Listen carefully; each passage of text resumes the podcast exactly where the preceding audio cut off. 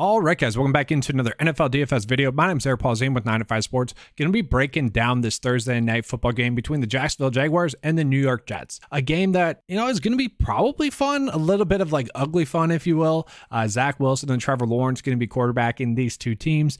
Uh, so just in that, it should be fun. Like two quarterbacks that when they throw a good ball, it's like, man, that's that's fun. That's a great pass. And then when they when they mess up a pass, it's just like frustrating. Two very frustrating quarterbacks. So uh, I think it'll be a fun game to watch, uh, especially for. Uh, the public eye to finally see these guys in prime time. So let's go ahead and get into it. Just a reminder if you guys enjoy the coverage, make sure to give a like and subscribe. All right, starting out with the New York Jets, and I'm going to try to break down Zach Wilson last week, and it's very difficult to because although he did have a good game and like DFS wise, you know, 300 passing yards, two TDs, the one interception he had was quite terrible. Very bad. Very late, late read, like three seconds late on the read. The guy was wide open, threw it way too late. And he also threw about two more passes that easily could have been intercepted, missed a couple of pretty easy screen passes as well. But all also he had some pretty elite throws and i would let's let's go back to the negative talk was garbage in the pocket just terrible except that last play of the game second to last play of the game i guess before the field goal that was good. He needs to be better in the pocket, and then he, I think he'd be a good quarterback. Honestly, like finally started throwing the ball downfield and hitting Garrett Wilson on a few passes.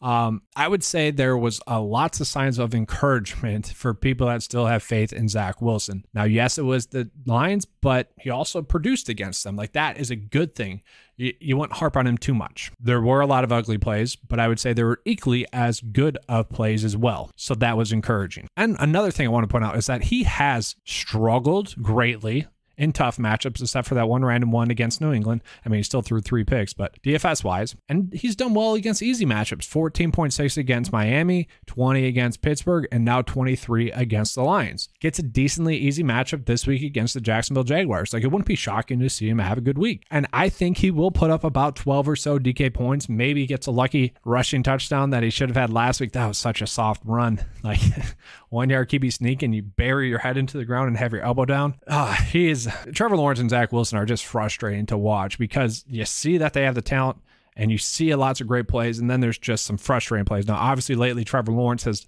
produced and has those bad plays are less frequent and the great plays are more frequent, whereas Zach Wilson's like 50 50 right now. Just frustrating. So you could play Zach Wilson, is my long way of saying. Obviously, the matchup's good. I do expect him to have a decent game. And then looking at Garrett Wilson, Garrett Wilson is so good, it, guys. It's so good, and he's playing over ninety percent of the snaps, um, nine targets. I would say part of the reason why Zach Wilson had a low completion percentage uh, last week. I think the Lions got away with a lot of PI, and they did get flagged for it a decent amount too. Garrett Wilson on one of them, where in which he made a spectacular catch. He ended up coming back to a couple of deep ball passes, which I'm assuming were on purpose, underthrown so that Garrett Wilson could come back, giving Zach Wilson the benefit of the doubt there. But Garrett Wilson looked good. Obviously, two yards shy of the 100 yard bonus, 13.8 DK points. Uh, two straight weeks.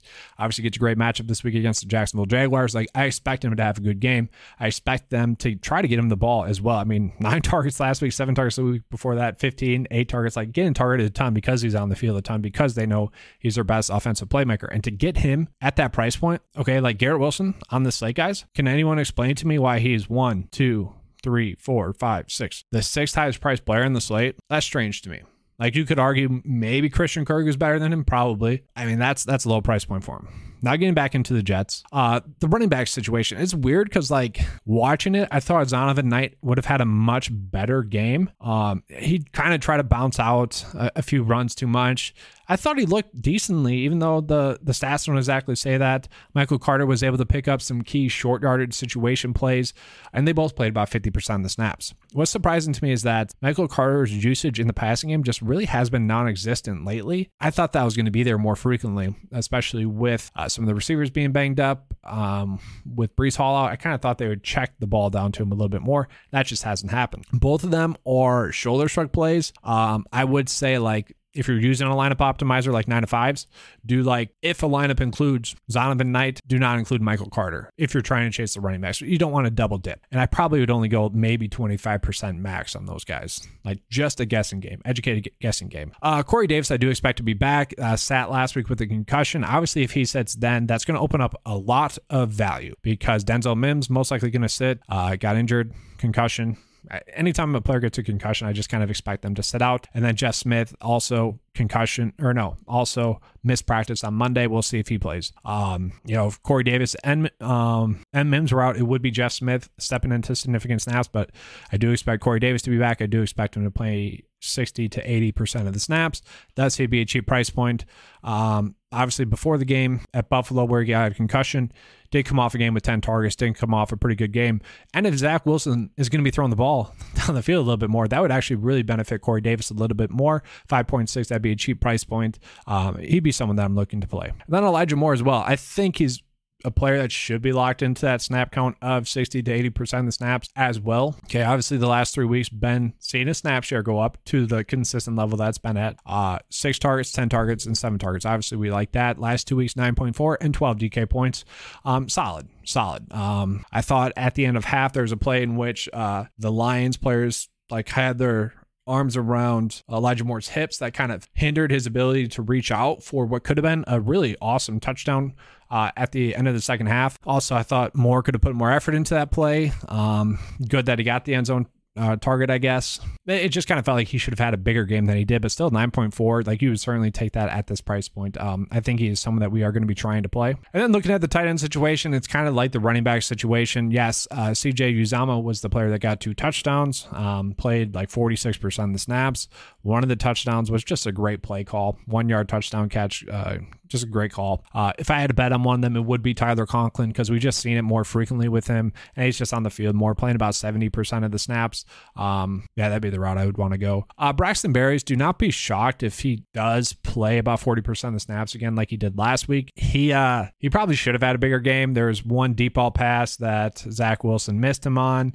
Um, there's like two screenplays that Zach Wilson messed up on. Like he could have had a good game. I think he does make for a good value play because they, if he's going to be playing playing 40% of the snaps, they will design a couple of plays to him. So the chances of him gaining a zero are very small. And I think I think we can just pencil him in. Let's just say for like 2.4 points. And if that's enough, that's enough. And that's really it. Sure, could you play Greg Zuerlein? I'm fine with that. I do expect uh, Trevor Lawrence. Trevor Lawrence got out of a lot of uh, a lot of sacks. So I do think, you know, the Jets should be able to get more pressure. And also Trevor Lawrence did make a few bonehead mistakes that, you know, he's prone to. So Jets D, it just wouldn't be shocking to see them get like a pick six, but I do expect the Jaguars to have a decent day on offense. So now switching into the Jaguars, guys. Yeah, Trevor Lawrence. Uh, I, don't know how to sum him up because just frustrating. Like played great, had some bad mistakes. The INT was bad, the fumble was bad, but man, his ability to get out of the pocket and extend plays last week was huge. Looked really good doing that. Um, does seem like he is more accurate lately as well. He's not having as many of those frustrating passes where it's just like, come on, put it on him and he scores. You know, not as many of that. So that's good. That's all encouraging. And he is someone that, you know, if we're going to be getting a guy throwing the ball about 40 times, obviously that's always appealing. Can they do that against the Jets? I don't know, but they might have to. Okay. Um, I feel like this is too much for Trevor Lawrence, but at the same time, I do think we're going to get like 14 DK points. I don't think we're going to get 30 again. Uh, Christian Kirk, uh, kind of within the lines of uh, Garrett Wilson. Like, I just want to play Christian Kirk. Um, just gained so many targets per game on the field a ton, uh, 80 to 95% of the snaps. You can see he's had a very high floor. I would say he is due for some touchdowns now, four straight games without a touchdown. And just looking at Zay Jones, who had three touchdowns. Those two of them were plays that uh, Christian Kirk had scored on, especially the goal line one. It was a slant arrow. I think three of uh, Christian Kirk's touchdowns have been on the arrow route. Well, the last touchdown that went to Zay Jones was a slant, and it worked out well. the play calls, uh, they're great. They really opened up a lot of their plays. It's like you call play to set up another play, and they did a great job of that last week. The Jaguars did. Um, Zay Jones, guys, this is who he's been the whole season. Um, very hit or miss, but he's just on the field a ton and going to get a decent amount of targets. It really is just depends on Trevor Lawrence if he can hit him on the routes, and he's been doing that more frequently lately. So it's tough not to love Zay Jones. Uh, just him and Christian Kirk are on the field a ton. So if it's like, I think I'd rather go Christian Kirk and Zay Jones rather than I would Trevor Lawrence You know, it's just weird. It is. Uh, Evan Engram. There was a lot of design plays that went to Evan Engram. I mean, he had like three design screens go his way, which is obviously huge for a tight end. And ended up playing about 88% of the snaps last week. So I think we can accurately project him to get about 70 to 88% of the snaps. And obviously, if he's going to get seven plus targets, that's highly appealing as well. And he is someone that could easily go off. He almost had a touchdown as well. Kind of a bad throw. Um, it's just impressive. Like they set up a lot of plays to Evan Engram. They set up a lot of plays to Zay Jones. Zay Jones's deep touchdown that he had was a play that they really set up the whole day as a little double move, and Zay Jones really beat him because while plays like the plays to Evan Engram were set up very well. Travis Etienne did look really good. Um, tough to see him doing that again against the Jets, but did look good. Like I said, that offense just really set up their plays so well that one play worked, so that would mean another play would work. That would mean the rushing game. It, it was just a very well set up game. Uh, Marvin Jones playing about 60% of the snaps. Can he score a touchdown? Can he have a big game? Sure, not something you're chasing. Jamal Agnew is someone kind of like Braxton Berrios, where he is getting enough manufactured touches, and he almost broke a touchdown to the point where he is someone we do need to consider. Probably would play Jamal Agnew in about 15% of plays. When he gets the ball in his hands, it's very electric, very exciting to watch. And that's kind of it for the value value that's out there for the Jaguars. Like if we are searching for value, we probably would be playing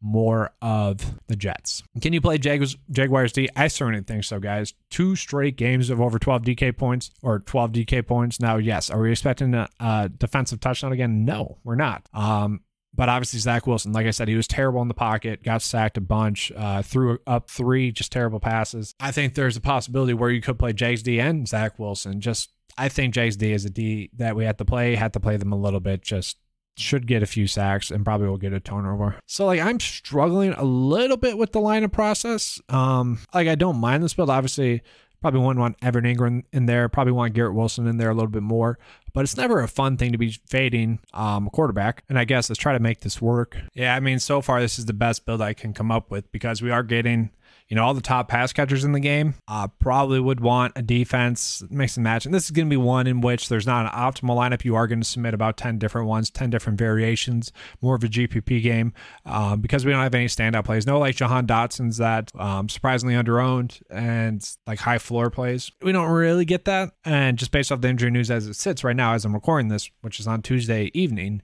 um, like Jeff Wilson or, or Jeff uh, Smith isn't like a uh, value play just yet because I expect him to sit and I expect Mims to sit. But that's all I have for you guys for this video. Hopefully you guys enjoyed it. If you did, you know what to do. Give a like and subscribe. That helps me be able to put out more content for you guys. All right, thanks for watching. Let's have a good slate. And as always, let's keep cashing.